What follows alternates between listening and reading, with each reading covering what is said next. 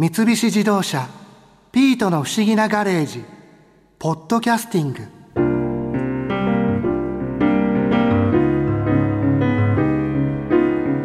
てっきりトウモロコシって実を食べてるって思ってたけどあれ実じゃないんだ。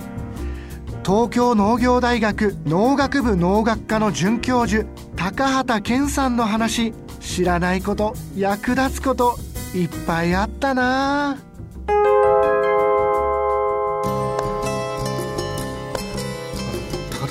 トウモロコシってどういう植物なんですか？イネ科というふうに分類されまして同じ仲間で言えばお米がそうですしあとサトウキビタケノコなどもその仲間に入ります。そかトウモロコシはイネ科なんですね。そうですね。でじゃあトウモロコシにはどんなタイプのものがあるかと言われると大きく分けるとまあ2つに分けられるんじゃないかなと思います2つに。一つはスイートコーンつまり野菜として食べられるトウモロコシがあったりだとかあとは完熟させて粉にしてそれを加工してメキシコ料理で使われるトルティーヤの食材に使うだとか動物の餌とかになるフリントコーンと呼ばれるものがあるんですね。はあなるほど。今が旬の季節なんですよね。そうですね。まあ5月下旬から6月7月にかけてが美味しい時期だと言われていますあのトウモロコシ自体っていうのは何年かかけて作るものなんですか？あ、えー、種をまいてから収穫まではスイートコーンであればだいたい3か月ぐらいで収穫できます。あ結構早いんですね。早いです。はい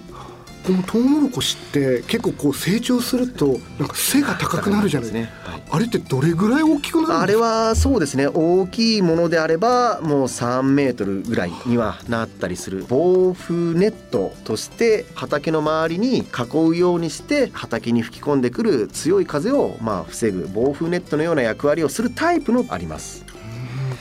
あれ例えばトウモロコシがなるのには花が咲いてめしべとおしべがっていうことによってできるわけだ。あそうです。トウモロコシの一つの植物体の中にですね、うん、別な位置で男の花と女の花ができる。男の花っていうのはてっぺんですね。植物体のてっぺんについてススキの穂みたいな稲穂のような外観の花ができる。それが男の花。まあ雄花と言っていいんですけど女性の花っていうのは葉っぱと茎の間にまあそこを溶液ってっていうんですけどそこにひげを生やした状態で女の花がいくつかできるんですね。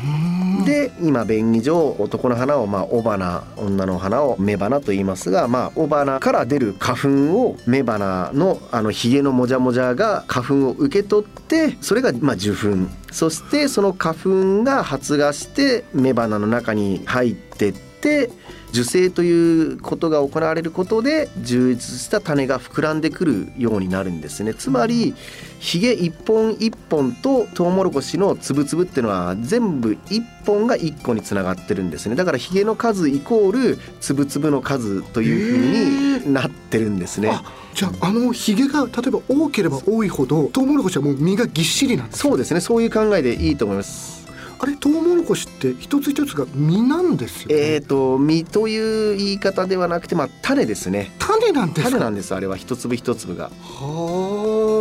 ちなみに今生で食べられるトウモロコシとか、ねあね、あれは茹でるよりも生の方がやっぱり美味しい新鮮さっていうことなんですかね？まあでもやはりちょっと取れたてであればより美味しいですし実はスイートコーンの収穫してもまだ生きてるので呼吸ってのをしてるんですね。でももう呼吸に使うためのエネルギーは植物体についてる状態であれば根っこから吸収した養分を使うだとか光合成で得られた養分が回ってきて使う。けどども取り外されちゃってますからじゃあどっから呼吸のエネルギーを使うかっつったらその粒々に含まれてる呼吸のエネルギーの材料として使うので。置いとくとどんどんどんどんそれが失われてってしまうわけですよね。その呼吸によって使われて使われていくので取ってしばらく置いといたものは食べても甘みが弱かったりだとかちょっと味が劣るっていうのはまあそういうことであってで生で食べるっていうのはまあ品種改良によってより食べやすいっていうのもあるかとは思いますがまあ正しい表現かわからないですけどまあ劣化が遅いタイプなのかなという気はします。当然茹でるとまたその甘さが復活したりするっていう。あ復活はしないですね。取ったらすぐ茹でる熱することで呼吸の息の根を止めてしまう。つまり呼吸にそなるのほど。養分を使う時には酵素っていうのが関わってきますので酵素の息の根を止めるためには熱を加えれば酵素タンパク質ですから死んでしまうわけですよね。酵素が死んでしまえばもうそこから粒々に含まれてる糖分だとかアミノ酸だとかが消費されることはなくなりますので茹でてあげればその時の状態の甘さは残るということですね。はあ。だからトウモロコシっていうのは取ったらすぐ茹でましょうというのはもう鉄則になってくるんですね。なるほど。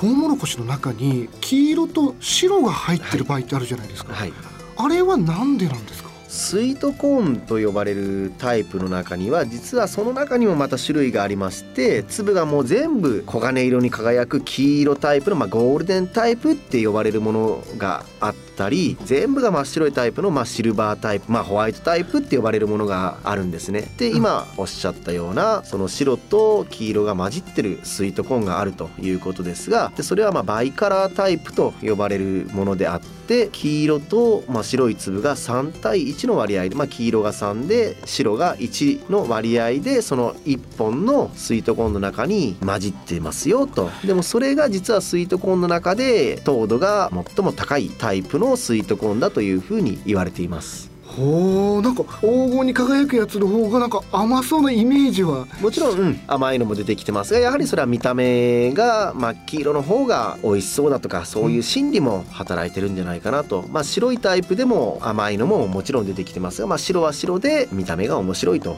いうことから、まあ、流行ってるんじゃないかなと思います。あとは保存の方法でも違いがあってですねトウモロコシっていうのはヒゲの部分が上を向いた状態でま植物性についてるんですね。で実はその状態で保存しといた方がその糖分とかの損失は寝かせておいといたものよりも少ないと言われてるので、八百屋さんでもし買うんであれば寝かされてるものより立ってるものを選んだ方が甘みは強く残ってるかなとだから家庭でも一番いいのはすぐに茹でるのがいいんですが、どうしてもできなければとにかく涼しい条件で冷やして立てて置いとくというのが鉄則になるんですね。それだけでも変もうそれだけわるんでもう変わるというもうデータがこれは出てるんですね。ちゃんと先人の研究者がうん。そういうのを調査してやってるので立てて保存はしましょうと。育てて低い温度でですね。冷蔵庫に入れるとかそこまではしない？あ冷蔵庫に入れていいです。冷蔵庫に入れる場合も野菜室で寝かせて置いとくよりは牛乳なんかが入っておく 扉のところでこう立てて保存をした方がいいと。じゃあこうもうまあ一つの目安ですけど美味しいトウモロコシを買うときは立ってる状態のものとあればあとヒゲが多い状態。とあとは持って重いものですね。ずっしり感があるものを選ぶのとあとひげに近い部分をこう握ってみてでボリュームを感じるものそれが先端まで詰まってますよというような証拠になりますので選ぶんだったらまあひげの、まあ、ボリューミーに見えるものそして持った時に重いものそしてひげに近い部分握って持ち応えがあるものを選べばいいスイートコーンに当たる確率は高いのではないかなと思います。はあ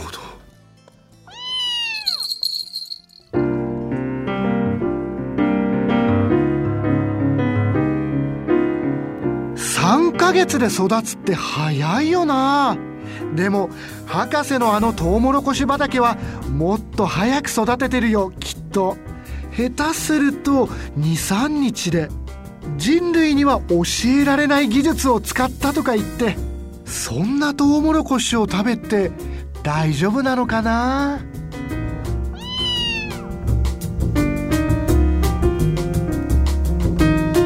三菱自動車ピートの不思議なガレージポッドキャスティング。このお話は Drive your Ambition 三菱自動車がお送りしました。